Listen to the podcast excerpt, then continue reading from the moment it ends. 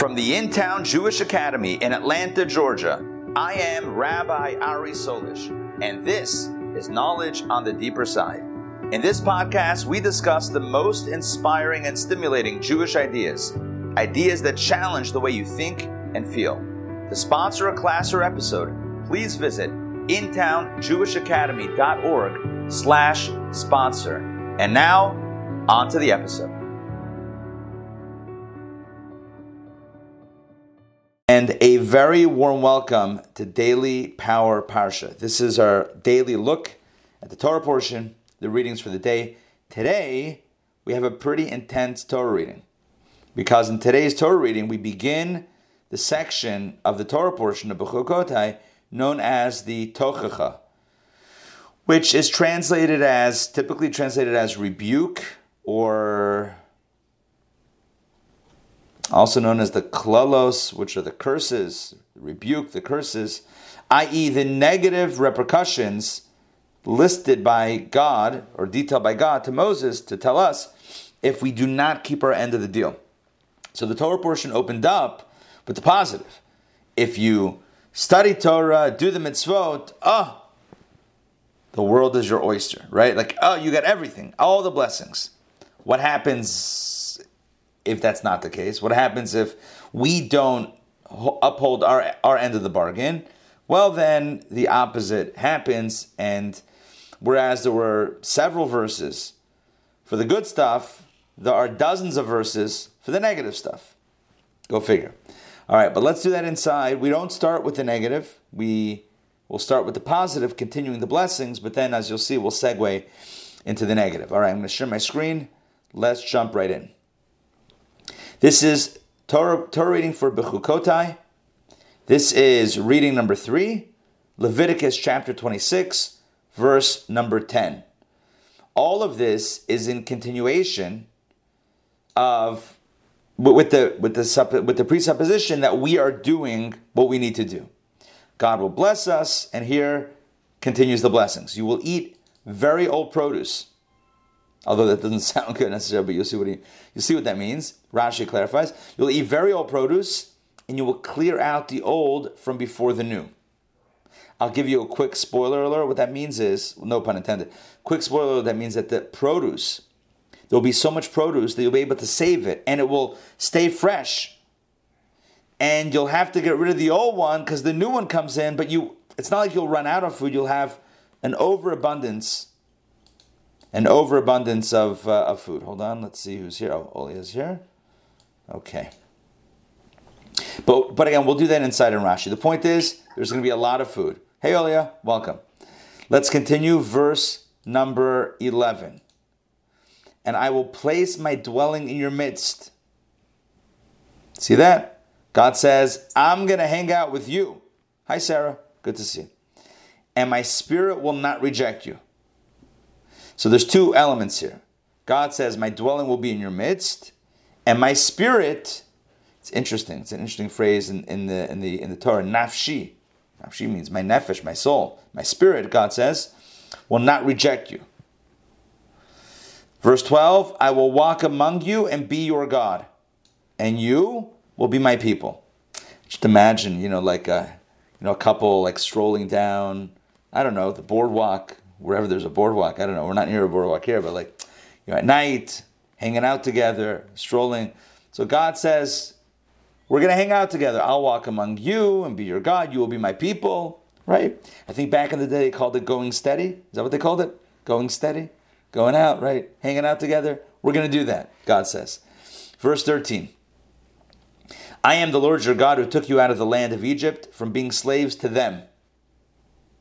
And I broke the pegs of your yoke and led you upright. And that's the culmination of these first 13 verses of the Torah portion that essentially detail the reward for Torah and mitzvot. As, as we read yesterday, if we toil in Torah and couple our study with action, then we're going to have rain, produce, the trees will blossom, health will be there, security and peace in the land, enemies will run away from us. No fear, Plenty of food, again, back to the food in this in this reading. So much food that you're gonna have to get rid of the old food because the new crop comes in. No point to have a double crop. If so much food, it's, it's you can't even use it. I will be with you, you'll be you'll be mine, I'll be yours. And God concludes, I am the Lord who took you out of Egypt from slavery. I broke the pegs of your yoke, led you upright to hang out together. All right, let's do Rashi. And let's look at these blessings inside. And by the way, like I mentioned a few minutes ago, right after this, right after verse 13, it turns very dark very fast. Verse 14 says, If you don't listen to me and you don't do the commandments, dot, dot, dot, dot, dot, and then we have dozens of verses that detail the negative repercussions, God forbid. Okay, let's now go back to verse 10. We're still in the, in the blessing stage. And look at Rashi. You will eat very old produce. I mentioned that doesn't sound good, but it is a blessing. But what blessing is it to eat old food? Rashi asks. The Torah means, however, that the produce will remain well preserved, growing mellow with age. That's one way to call it, mellow. Grow. Wow. I actually, I, noticed today I have like a, an area in my kitchen where there's fruit and vegetables, or fruit mainly, and I saw an orange there. And you know me and oranges, it's a complicated relationship. Anyway, so I noticed an orange there, and I'm like, oh, I wonder if that's good to eat. And I picked it up, and it was like, it was beyond its uh, its its edible age. One might say that it has, that it had grown mellow. No, I'm kidding. Uh, but here Rashi, in a complimentary complimentary way, says that the produce will not get spoiled; it'll get mellow. So that very old produce from three years ago will be better to eat than of, than that of last year. What a blessing! what these grapes, three years old. Are you kidding me? They're fantastic. They're better than ever. The new stuff, fat Gross. You want the three year old stuff. That's where it gets really good. Anyway, that's from the Talmud. BB91B sounds like a very secret code. It stands for Bava Batra. That's a Talmudic tractate, page 91b. Okay, next. Rabbi? Yes. Rabbi, I can give you some insights on Rashi there because he's French, right? Yes. And you know, you know what the French do with their cheese? They never refrigerate it. They leave it outside until it stinks and it runs, and then it's okay to eat. okay, so here's the deal. I personally can't relate, but I hear you. You're saying that there is a genre of food that gets better with age, right? And uh, maybe counterintuitively. All right, so Rashi. Rashi says, I know what we're talking about. Three years, it's reaching its peak. Three years. Yeah. Okay, good. Um, you will clear out the old from before the new. The threshing floors will be full of new grain, which would decay if left there and therefore must be stored. The storehouses, however, so the new stuff is coming in, it's got to be put in the storehouses, but the storehouses will be filled with the abundant old produce. Therefore, you will have to remove what is in the storehouses, the old stuff, and take it elsewhere in your house in order to put the new produce in them. The point is, you'll have so much stuff, food, stuff, that you'll have to start moving things around to figure out where it should go. That's the point. That's a blessing. And I will place my dwelling in your midst. Rashi says this refers to the holy temple. Well, the Mishkan, the Mikdash, right, the temple. But God says, if you go with me, I'm going to go with you. Place my dwelling in your midst. My spirit will not reject you. Rashi explains, my spirit will not be disgusted with you. Every expression of G'ilah is an expression of purging of something that had been absorbed by something else.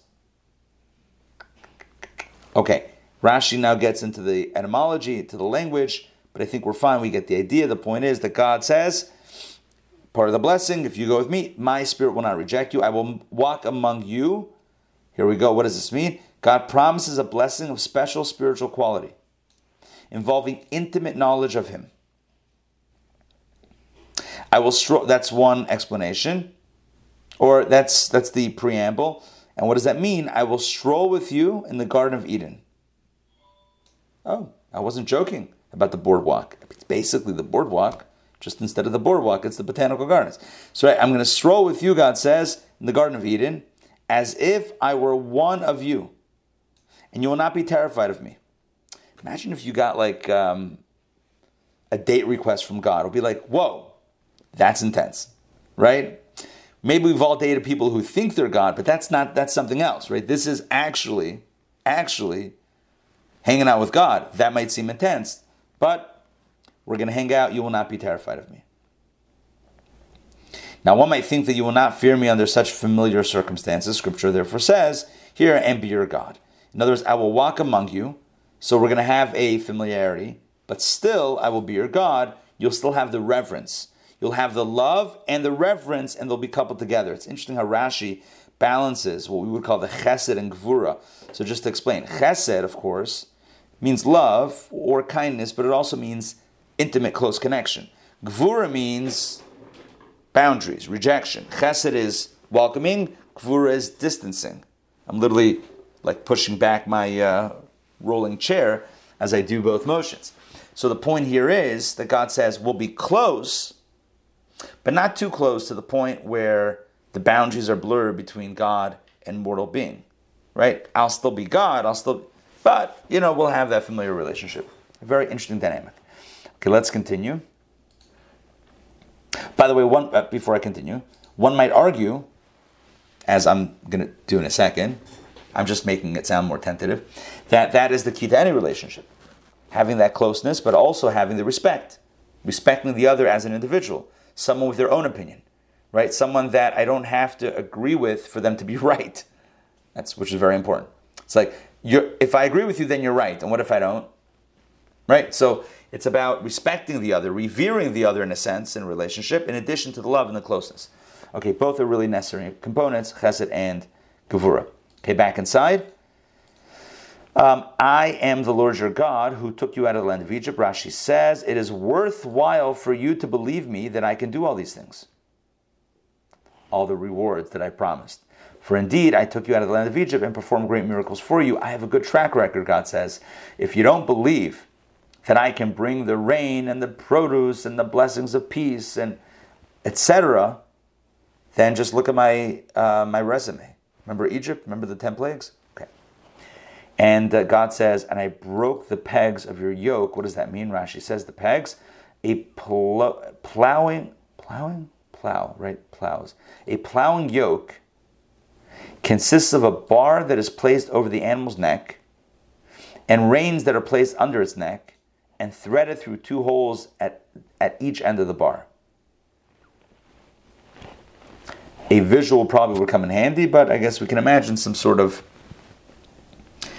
bar, right? It's a bar over the animal's neck, reins under the neck, doesn't sound comfortable, threaded through two holes at the end of at, at, at each end of the, of the bar. This term refers to, oh, the term moat refers to a type of peg which is inserted into the two holes at the end of the yoke, at the ends of the yoke. These pegs therefore jam the reins tightly through the holes, preventing the reins from coming off the ox's head and preventing the undoing of the knot. So you basically put the knot through the through the hole, and then you jam a peg inside to keep the um, to keep the reins in place. Okay. This term, as it appears in the verse, make for yourself reins and yoke pegs, chevel, cheville in French. In French. Okay, upright, erect in stature, due to relief from bondage, instead of walking over bent, bent over, walking bent over like a slave, standing up straight, and that is due to the Exodus. Okay, let's continue inside. Now, I, I, third time, third warning. Okay, just be be forewarned. Knowledge is power. From verse 14, it gets a bit dark.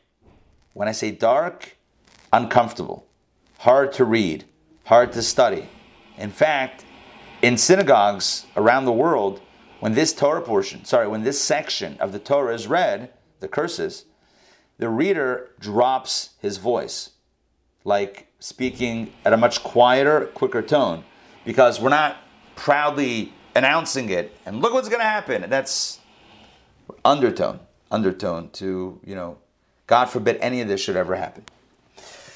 But it's in Torah. And I should mention there's actually two instances of tochacha, of curses in the Torah. One in Bechukotai, in this Torah portion. The other one in, um, in Kitavo. Yeah, I believe it's the Torah portion Kitavo in Deuteronomy. This Torah portion today, uh, this Torah portion that we're studying now, Bechukotai, has 49 curses, and the one in Kitavo has 98, double. So this is this is even the shorter version, the, the, the half version of the full of the full curses. This is always read two weeks or two Shabbatot before the holiday of Shavuot. And the one in Deuteronomy and Kitab was read two weeks, two Shabbatot before Rosh Hashanah. And the sages say it's to get us spiritually prepared for the holidays, both Shavuot, the holiday of the giving of the Torah, the anniversary of the giving of the Torah, and Rosh Hashanah, the new year, so we get a little uh, fire and brimstone, a little um, tough love, as it were, to get us motivated to create the changes that we need. Here we go. All of that is by way of introduction. Oh, one more introduction, not done yet. According to Hasidus, Hasidic philosophy, and Kabbalah, all the curses can be understood as blessings. Depends how you read it. This goes back to uh, chapter 26 or 27 of Tanya, as I mentioned a few several weeks ago at Kabbalah Coffee, and uh, had some conversation about that subsequently. But the the the highest blessings assume or ma- manifest in the form of a curse. In Torah, it's the same thing. The highest blessings from God assume the language of a curse, but if you know how to read it, you can even read it as a blessing. There's a story in the Talmud. The Rashbi, Rabbi Shimon Bar Yochai, sent his son to some, some colleagues of his to get a blessing. And he comes back and he says, How was it? My son, he says, I don't know, they didn't bless me, they cursed me. He says, What did they tell you? He says, he says all the all the alleged curses. He's like, you just have to understand what they mean. It, it sounds like a curse, but it's really a blessing. Why they say it like that? So one of the answers in Kabbalah is that if you want to smuggle the highest light from above to below, you have to put it in packaging that doesn't look like it's holding light. Like, I'm not suggesting this, but if you were smuggling diamonds illegally across borders, if you were, I'm not advocating this, but you probably wouldn't put it in a jeweler's box that says diamonds um, when you're trying to sneak it through because that's not the way to get through. If you want to smuggle light into this world, it's got to be packaged in containers that don't announce the contents. On the contrary, they have to disavow the contents and say, oh, nothing to see here. This is bad stuff. This is ugly stuff. No light in here. But really contains the greatest light. And the mystics explain these verses in a spiritual way, in a Kabbalistic way, as being filled with blessings. We're going to read it literally. Rashi, of course, gives us the, the literal meaning. On occasion, hopefully, I'll be able to interject, if I can remember, some of the more mystical understandings of the blessings contained therein. Yeah, Donna. Right. So, you know, I looked also at the chapter 26 vis a vis our discussions on Sunday about, right. Yeah, the blessings being blocked or something, right, in a certain realm. So, but on our, if they're not revealed and we experience it not, well, maybe as we feel it's a curse, you know, how we experience it. But I mean, are we supposed to, um, you know, our lived experience, are we supposed to look for the silver lining? Number one, yes, but number two, this Torah portion is even on a higher level because this is still the code. In other words, this is not yet the way the script is described in Torah is still in theory, it's not in practice. In other words, even if Torah describes a scenario, it's only the description of a scenario. I'll give you an example. If I describe a Tesla, a color, a shape, interior, exterior, the drive, the batteries. I, I give you a full description. Vivid. Do you have a Tesla? No, it's the description of a Tesla. Right? The, the blessings in the Torah, are they blessings? They're a description of the blessings. The curses, are they curses? Description of the curses.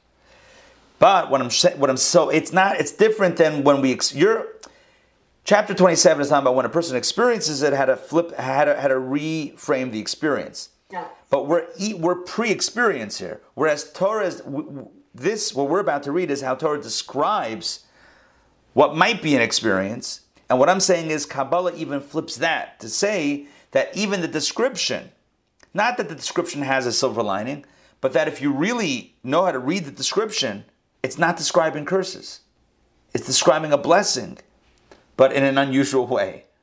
which means that hopefully our wish is that we should read the curses as blessings in the source and then only experience blessings as they manifest. So this is trying to nip it in the bud and go even one step before the experience. Okay, hopefully that makes sense. Let's read it inside. The bulk will be experienced as the more literal meaning, but hopefully I'll be able to throw in some deeper insights as we do this. Verse 14, the big pivot. But, whoa, what happened there? Sorry, I clicked on a, uh, a link. But, if you do not listen to me and do not perform all these commandments, and if you despise my statutes and reject my ordinances, not performing any of my commandments, thereby breaking my covenant, okay, so that's two verses already of what we're doing, what a person might do wrong. Then God says, I too will do the same to you. Mida keneged mida. You reject me, I'm going to act in the same way. I will order upon you shock, consumption, fever, and diseases that cause hopeless longing and depression. Wow, right out, right out the gate, right? This is uh, firing. You will sow your seed in vain and your enemies will eat it. You're, you're going to plant in your fields for nothing. You're not going to end up enjoying it. I will set my attention against you, and you will be smitten before your enemies. Smitten means can mean two things, I believe. Smitten means like, oh, I was smitten by him or her, right? Like um, infatuated or whatever. But smitten here means eliminated. You'll be smitten before your enemies. Your enemies will rule over you. You will flee, but no one will be pursuing you. You're going to run away from nothing. That's, that's how great the fear will be. By the way, this line is a very important line. I mean, they're all they all pack a lot of meaning, but listen to this one. You will flee, but no one will be pursuing you. That's a that's a wake-up call for us. How often are we afraid of, of, of things that aren't even there? I don't mean an actual enemy, but I mean like our fears. Like, if I do this, then what's the other person going to say? So often it's in our heads. Oh, if I become, if I start studying more Torah and doing more mitzvot, then uh, the, uh, you know people are going to think that I've gone, you know, off the deep end and I'm all religious and what. Sometimes, very often, the fears are internal, right? We're going to run away, but no one's going to be pursuing. No one's actually there. So that's something to remember. Let's not do that. Let's not live this curse. All right, let's continue. And if during these, in other words, if this, if in this wave of negativity, you you will not listen to me. In other words, if that doesn't kickstart, like, whoops, we messed up, back with you, God. If that still doesn't work, I will add another seven punishments for your sins. They come in sevens. I will add another seven for your sins. I will break the pride of your strength and make your skies like iron and your land like copper. That means it's not going to rain, and whatever does rain, it's not going to grow. Your strength will be expended in vain. Your land will not yield its produce, neither will the tree of the earth give forth its fruit. These are like the exact opposites of the blessings that we had before. And if you treat me as happenstance, that's a powerful expression also You know what that means if you treat me as happenstance? Like if I'm not important to you, like, oh, God, eh, whatever. If you whatever me, God says, if you treat me as happenstance, and you do not wish to listen to me, I will add seven punishments corresponding to your sins, another seven. I will incite the wild beasts of the field against you, and they will bereave you, utterly destroy your livestock and diminish you, and your roads will become desolate. And if through these you will still not be chastised to return to me. And if you continue to treat me happenstance, then I too will treat you as happenstance. I will again add seven punishments for your sins. If you don't know me or treat me like you don't know me, then God says, I'm going to treat you like I don't know you. And I will add seven punishments for your sins. I will bring upon you an army that avenges the avenging of a covenant. You, you broke my covenant, there's going to be an army, and you and you will gather into your cities. I will incite the plague in your midst I guess gather into your cities means that you'll have to like retreat from your borders internally into into into collective places, and then I will incite the plague in your midst. When everyone's gathered together, then plague will break out. God forbid. There's an unspoken, ongoing chas v'shalom. God forbid in any in all of these conversations. I hope that that's understood. And you will be delivered into the enemy's hands when I break for you the staff of bread. And ten women will bake your bread in one oven, and they will bring back your bread by weight, and you will eat, yet not be satisfied. Ten women baking bread in one oven means there's not enough ovens or food to go around. You're going to eat and not be satisfied. And if despite this, you still do not listen to me, still treating me as happenstance, I will treat you with the fury of happenstance. I don't even know what that means, but that sounds very dramatic. a fury of happenstance? Man, sounds like a great band name also.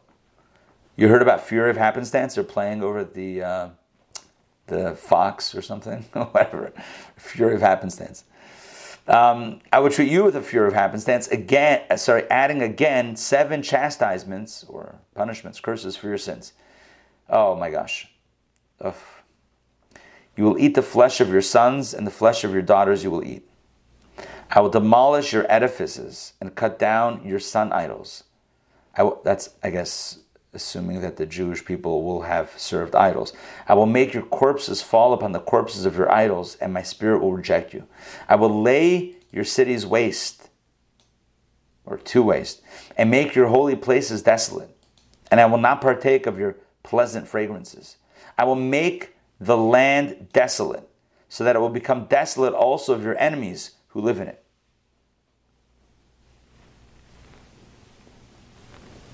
And I will scatter you among the nations. By the way, all of these things have come to pass. You look throughout Jewish history, none of these hasn't happened, including the horrific cannibalism that we read about a few verses ago. It's, it's, it's in the books of it's in the books of the prophets. It happened. We've even had uh, classes about these, these situations. Anyway, I will scatter you among the nations. The, the, the, the books of the prophets, they tell a story about a woman who comes before the king, hauling her neighbor to court. And she says to the king, You have to judge this case. What happened? Said, We have no food. And we both decided that we're going to eat the flesh of our children. I have a child and she has a child. And we're both going to split. We made a pact. And so day one, we ate my kid. And now it's the next day, and she says she's backing out of the deal. This woman took her neighbor to the court, to the king, to adjudicate what to do when someone backs out of a, of a cannibalistic deal. You with me? Not just cannibalism, but like one, one's own child. This is a story that happened in Israel. This is a story when there was a severe drought in the land at some point in history. It's straight up in Scripture, in uh, not the five books, but in the books of the prophets. So, all of these things have come to pass, um, including, of course, the reason why I stopped here is because this is the, the most well known, which is destruction of the land and exile, diaspora. We're literally the embodiment of that. Living here is the is the end result of that. Okay, I mean, we thank God we carved ourselves out of you know the blessings that we have, but uh, fundamentally we, we are in this the space of the result of this uh, of these curses. And I will scatter you among the nations, and I will unsheath the sword after you. Your land will be desolate, and your cities will be laid waste. Verse 34. Then the land will be appeased regarding its sabbaticals. What that means is, and we've had this before in this week's Torah portion, is that all of this, all of the sabbatical years, when the land was supposed to have rested and was worked instead, well, when you're kicked out of the land, God is saying, at that point the land will have plenty of time to rest for all the time that it should have rested when you should have been upholding Torah and mitzvot. During all the days that remains desolate while you are in the land of your enemies, the land will rest and thus appease its sabbaticals. It will rest during all the days that it remains desolate, whatever it had not rested on your sabbaticals when you lived upon it. And those of you who survive, I will bring fear in their hearts in the lands of their enemies. Similar theme to what I mentioned before. And the sound of a rustling leaf will pursue them. They're going to jump when the wind blows. When they hear a leaf, ah! that's how great the fear, the anxiety will be. They will flee as one flees the sword, and they will fall, but there will be no pursuer. No, no one's actually there. Each man will stumble, sorry, each man will stumble over his brother, fleeing as if from the sword, but without a pursuer. You will not be able to stand up against your enemies. You will become lost among the nations, and the land of your enemies will consume you. I mean, lost among the nations. That's happened. Ten of the tribes are lost, according to most commentaries. There's some that say they came back, but according to most of the, of the commentaries and our sages and Jewish historians, 10 of the 12 tribes lost. And the land of your enemies will consume you. And because of their iniquity, those of you who survive will rot away in the lands of your enemies. Moreover, they will rot away because of the, because of the iniquities of their fathers are still with them. Now, are they being punished for the iniquities of their fathers, or does it mean that the iniquities of their fathers created some intergenerational iniquity, trauma, that is now being manifest in the kids? They will then confess their iniquity and the iniquity of their fathers, their betrayal that they dealt me, and that they also treated me as happenstance as they'll recognize, they'll confess, you know what? We, we, we did turn away from God. We did betray God. We did treat God as happenstance, as something like when you have some extra time, then maybe you'll, you know, if something, something, something happens, then maybe you'll think about God. So then I, I too, God says, will treat them as happenstance. Oh, wait, wait, hold on. Hold on. I'm sorry. It's, it's a pivot. We got the second, we got the pivot back. It's about to get good again. Man, and you're like, this? Too little, too late. all these curses, all these uh, punishments. You gotta be kidding. Okay, again, not not easy to read, extremely painful to read. Certainly, if you jump into the commentaries, like Rashi, the literal commentary is very painful to read. Um, but there is a bit of a pivot that, that happens that we need to pay attention to in 40. They will then then they will confess they will, they will then confess their iniquity. That's already the, the stirrings of teshuvah, the stirrings of coming back. They'll recognize the problem, even though it's a problem through the punishment, but they'll start realizing the problem.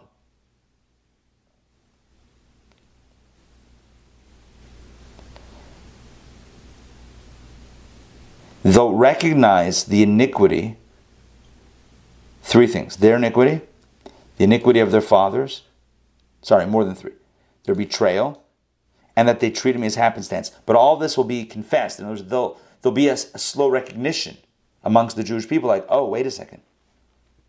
Look what we did. We lost the plot. God says, then I too, verse 41, here the pivot picks up steam. Then I too will treat them as happenstance which typically in this context is a negative uh, um, connotation, but here it's starting to get positive, and bring them back while in the land of their enemies. Maybe first casually, and then it's going to pick up steam. God says, like, okay, I'll, oh, hey, haven't seen you in a little while. How's it going? Like, just throw a little bit of a bone, as it were, to that relationship. If then their clogged hearts become humbled, sorry, if then their clogged heart becomes humbled, so they're going to get inspired by the pain. Then I'll start at least acknowledging when they start acknowledging. And then when they see me acknowledging, then maybe their hearts, their clogged heart, will become humbled. And if that happens, then their sufferings will gain appeasement for their iniquity. which means, which means, my, I mean, certainly we could see Rashi on this, but what I, what I believe it means is that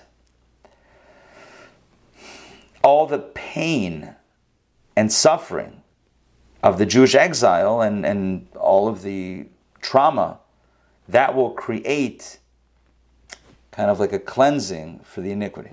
Now remember my covenant with Jacob, God says, and also my covenant with Isaac, and also my covenant with Abraham I will remember.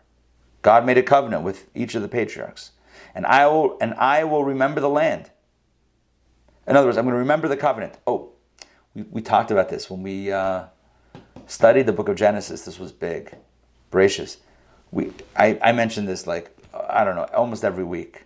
The covenant in Torah is always, God's covenant is always two things the land and the people. Jewish people and the Jewish land of Israel.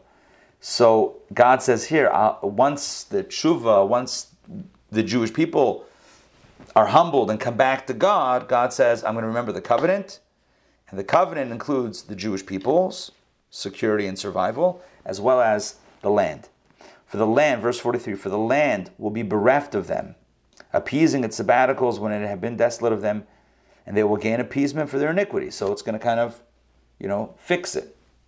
This was all in retribution for their having despised my ordinances and in retribution for their having rejected my statutes.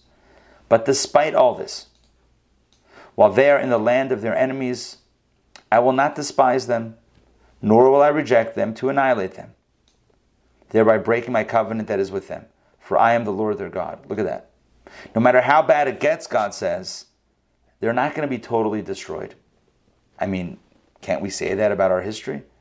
Six million down, and yet we survived, right? And, and, and that's just the latest example of this.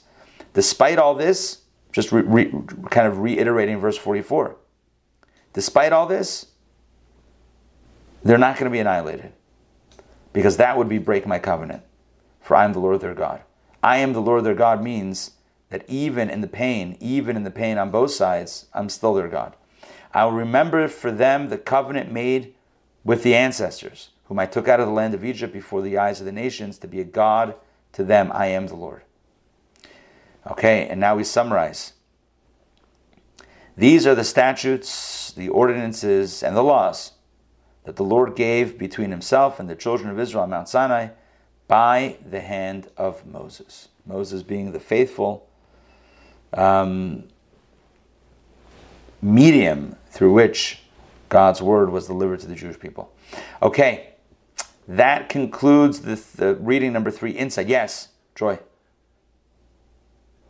Okay, I have a, a creepy thought here. Yes. I, well, it's anyway. Is this sometimes uh, the section that people use to blame, like some Jews and some non-Jews that blame the Jews for their own trauma? That you brought it on yourself. I don't know. I think this has been used in another nefarious way to basically claim that the Jewish people are no longer God's chosen people, and the covenant is broken, and that's why you the exile and the suffering. But in truth, what we just read says the opposite, which the punchline is the opposite. It's that despite all this, I'm still your God. Despite all this, you're still my people. Despite all this, etc. The truth is, if you think about it, it even makes sense. If God was really done with us, then what would be the need to punish? If you're really done, then you just cut ties and you're done. You only continue to like if you still feel something, right? It it only it, that, that only happens if you're still hurting, if it's still if you're still connected. Okay, if you're disconnected, you're disconnected. So in truth, God never disconnects. It's it's it's extremely painful to read all of this. You know, the blessings were how many? 13 verses. And and the curses? The rebuke, the tochacha, the if you don't, then this might happen. How many verses? I'll go back inside, sharing my screen here. Plus times seven a few times. Yeah, yeah, yeah, exactly. Um, I mean, 46 or 45, I don't know. Four, minus 13, whatever, 30, 40 verses. Not, not 40 verses, um, 30 plus verses that talk about the negative. So yeah, it's um, it's not fun. But do people blame their own suffering on the Jews because of this? I don't know. It seems to be clearly targeting the Jewish people for the Jewish people not follow, not keeping up their end of the deal. But I think it was used to to, to, to claim that the Jewish people are done. Okay, but I, hear that. First of all, it's not true. Second of all, it's not even here, right? Verse forty-four. Despite all this, I will not despise them, nor will I reject them to annihilate them, thereby break my covenant. I'm not going to do that. I won't break my covenant. I will remember for them the covenant, right? To be a God to them. I am the Lord. So here it says the exact opposite of what the claim was.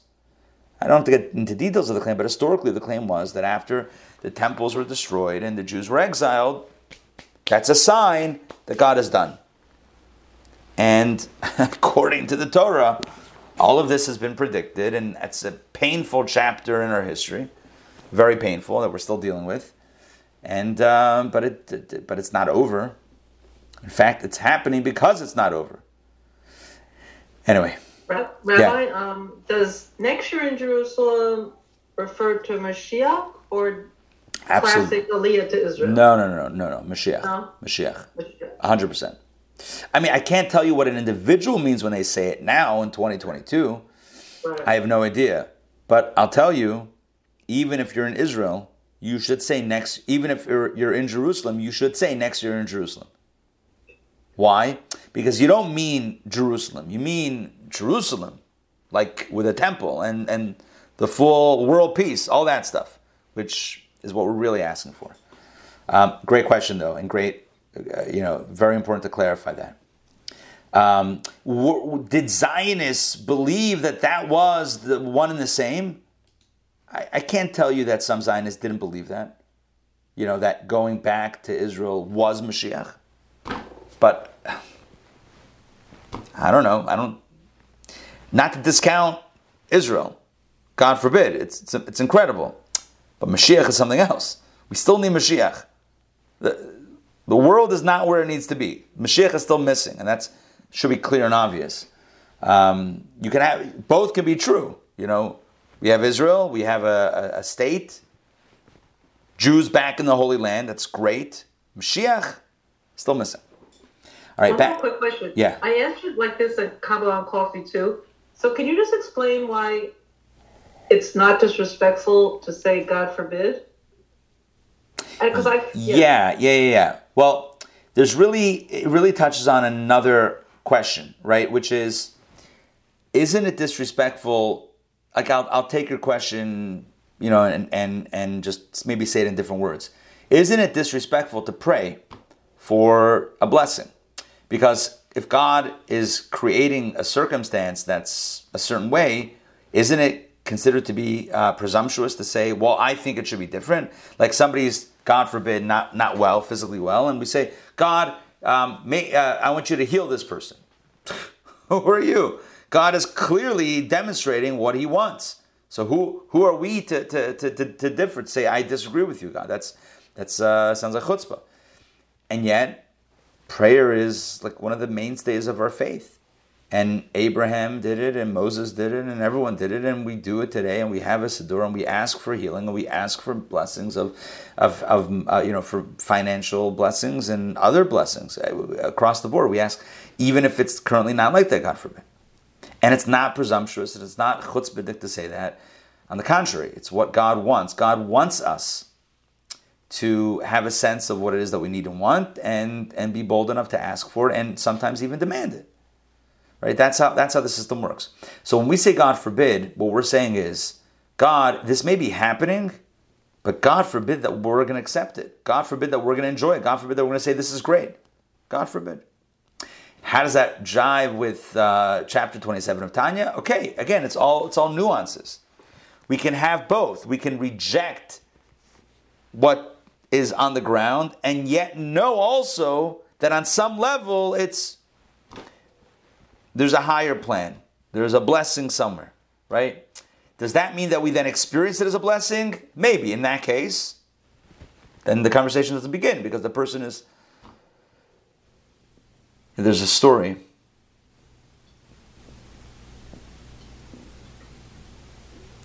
I believe it's a story.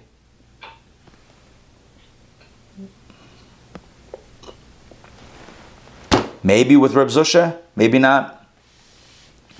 His fellow asks, goes to his Rebbe, the Maggid Mezritch.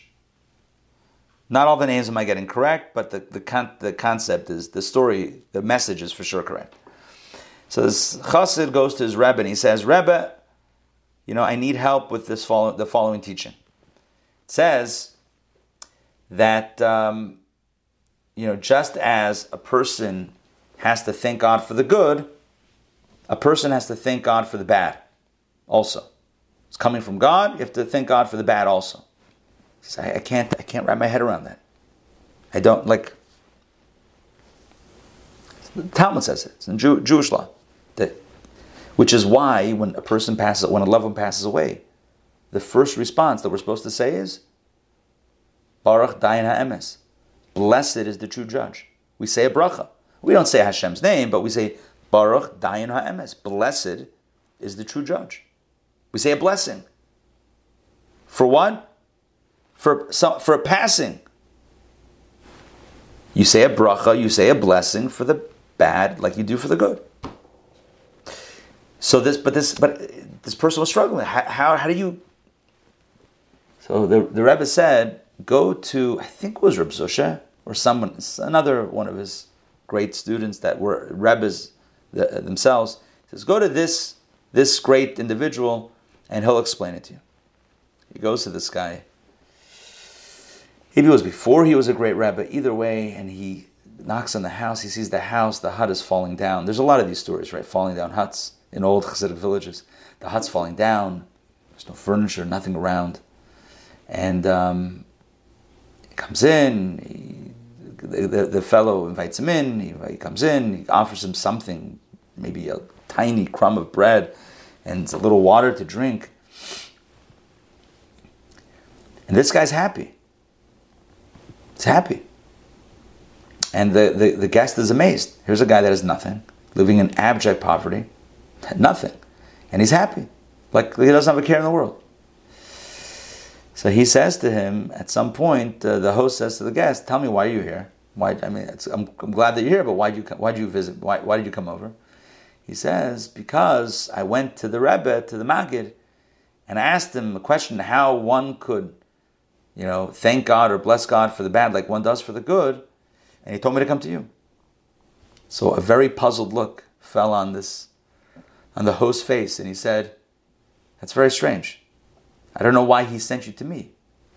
I've never had anything bad occur to me in my life. That was the answer. That was the answer. That's the highest level, where a person doesn't even perceive it as negative. Now, you could say, I'm not saying you, one could say, well, that's delusional. Okay, I hear that. Or it's the product of an incredible perspective on life and the universe and God and blessings and how things work and spirituality and everything, which is not necessarily expected from us. It's really not on that high level. It's something that we can learn about and maybe aspire to in moments that it can help us. But to live like that, I don't think it's demanded from us or expected from us. But this story, I think, is very powerful. The guy says, with honesty, he's not he's not like playing with the guy. He's honestly saying, strange. I've never had a anything, I never had a bad day in my life. Never had anything bad happen. Strange that he would send you to me to figure out how to deal with bad. That's that's an incredible place to be in. Um, anyway, today's reading is painful, especially if you read it like we read it, which is literally. The mystics talk about, as I mentioned before, higher levels of understanding. These are blessings in a weird package. Weird? In a in a, in a unique package. Um, one insight that comes to mind is about the bread. It says ten women will bake bread in one oven. And it's on a simple level, it's it's expressing the poverty poverty. No one will have their own oven. They're have to share an oven and share a loaf, and it's not going to be enough to feed any of the families. You know, 10 families in one oven, it's, it's not enough food. Um, but Kabbalah and Chassidus says, no, it means something else. 10 women refer to the 10 powers of the soul. Right? Soul is feminine. 10 women make it's a reference to the 10 powers of the soul. Chachma, Bina, Da'at, Chesed, Gvura, Teferet, Netzach, Yisod, Malchut. The 10 powers of the soul. And they're going to be baked in one oven, the oven of oneness in a divine space. That means the blessing is that instead of living lives that are scattered, my head's here and my heart's there and my actions are in a third place, which happens, right? Our head, our ideals could be in one place. We have emotions that are in a second place and what we do every day is, might be in a third place, and there's no alignment. We're living disjointed lives. It's like an x ray, right, of, of, a, of a human being. And imagine, God forbid, the spine is going this way, and that way, and this way, and that zigzag. The doctor would say, Gewalt, we got to do something. You can't live like that. Physically, it's, it's, it's dangerous. Spiritually, it's not even spiritually, physically, but not spine wise, but it's also not good to live like that. Your head's here, your heart's there, and your actions are somewhere else. Ten powers in one oven means, sorry, ten women baking bread in one oven means that we live life lives of alignment. Our head is in the same place as our heart, which is in the same place of our actions. We know what our ideals are. We know what our values are. We feel excited about those values and we're living and implementing those values. We know the value of inspiring Jews to Judaism. But not only we know the value, we're excited about it. Not only that, we're going to knock on doors on the hotels. It's the idea that hits the heart, that hits the legs and the hands to actually do the work, living a life of alignment. Very special. So, what's the point? The point is it's a blessing. Greatest blessing May we all be blessed, living lives that are aligned. What could be better than that? That's if you read it according to Kabbalah. You read it like we read it, like when I say we read it, like this, it sounds terrible. So, which is true? Depends how you read it.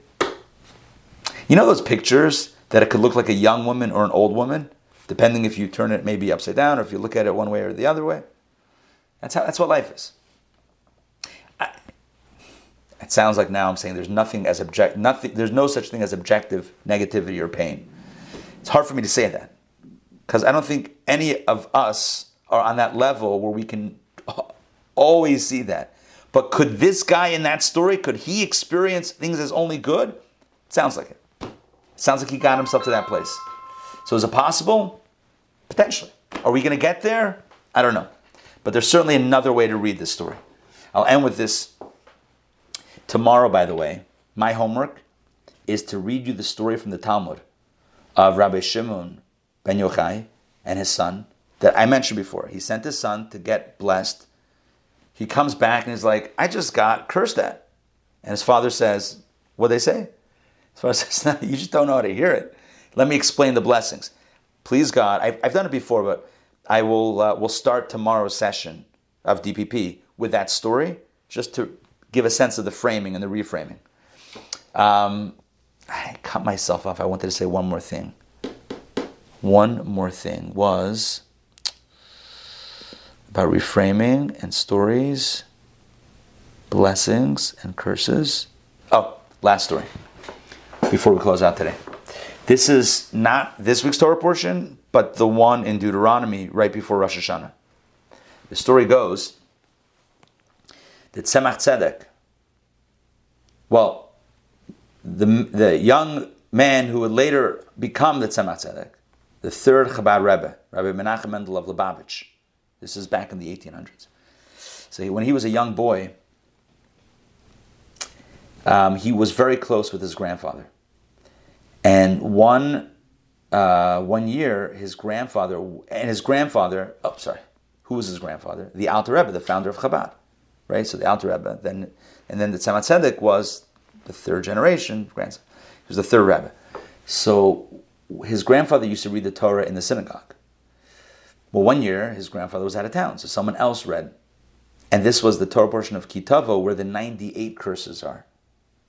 This child got so sick, physically ill from listening, from hearing the curses, that he got he was like 10, 11, 12, somewhere in that age, that he became literally bedridden for a few weeks to the point that when it came time for Yom Kippur, remember, this is a week or two before Rosh Hashanah, and Yom Kippur is 10 days after Rosh Hashanah. So this is a matter of a few weeks.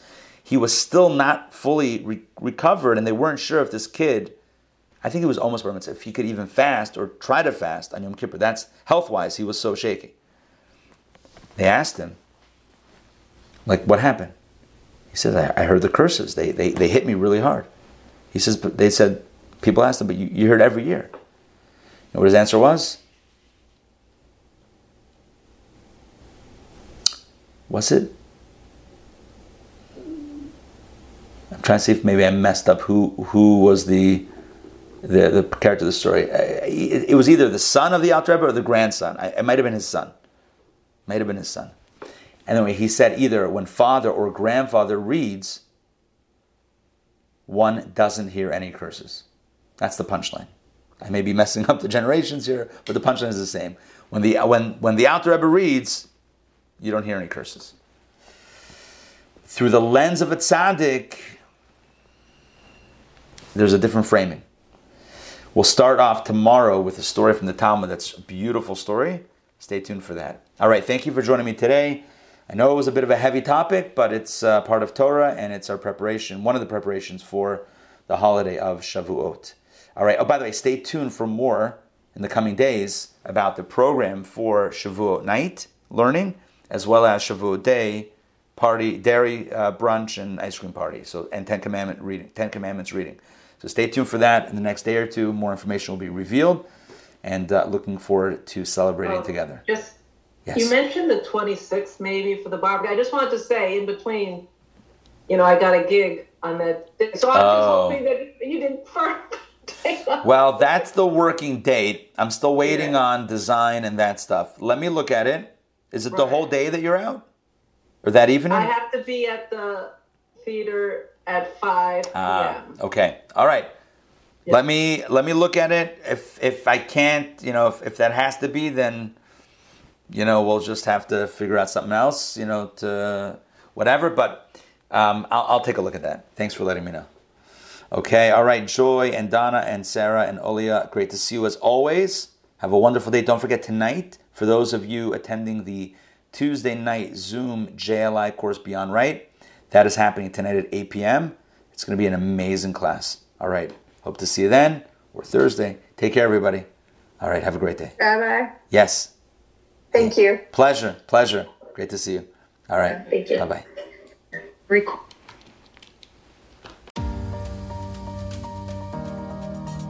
Thank you for listening. I hope you enjoyed today's episode. As always, you can find us online at intownjewishacademy.org and on YouTube at Intown Jewish Academy. New episodes of the podcast come out a few times a week. If you don't want to miss a single episode, then hit the subscribe button if you enjoyed today's episode, please take a moment to leave a rating or review. It means a lot to me and it helps other people find the podcast. Thanks so much for listening, and I hope you have a wonderful day.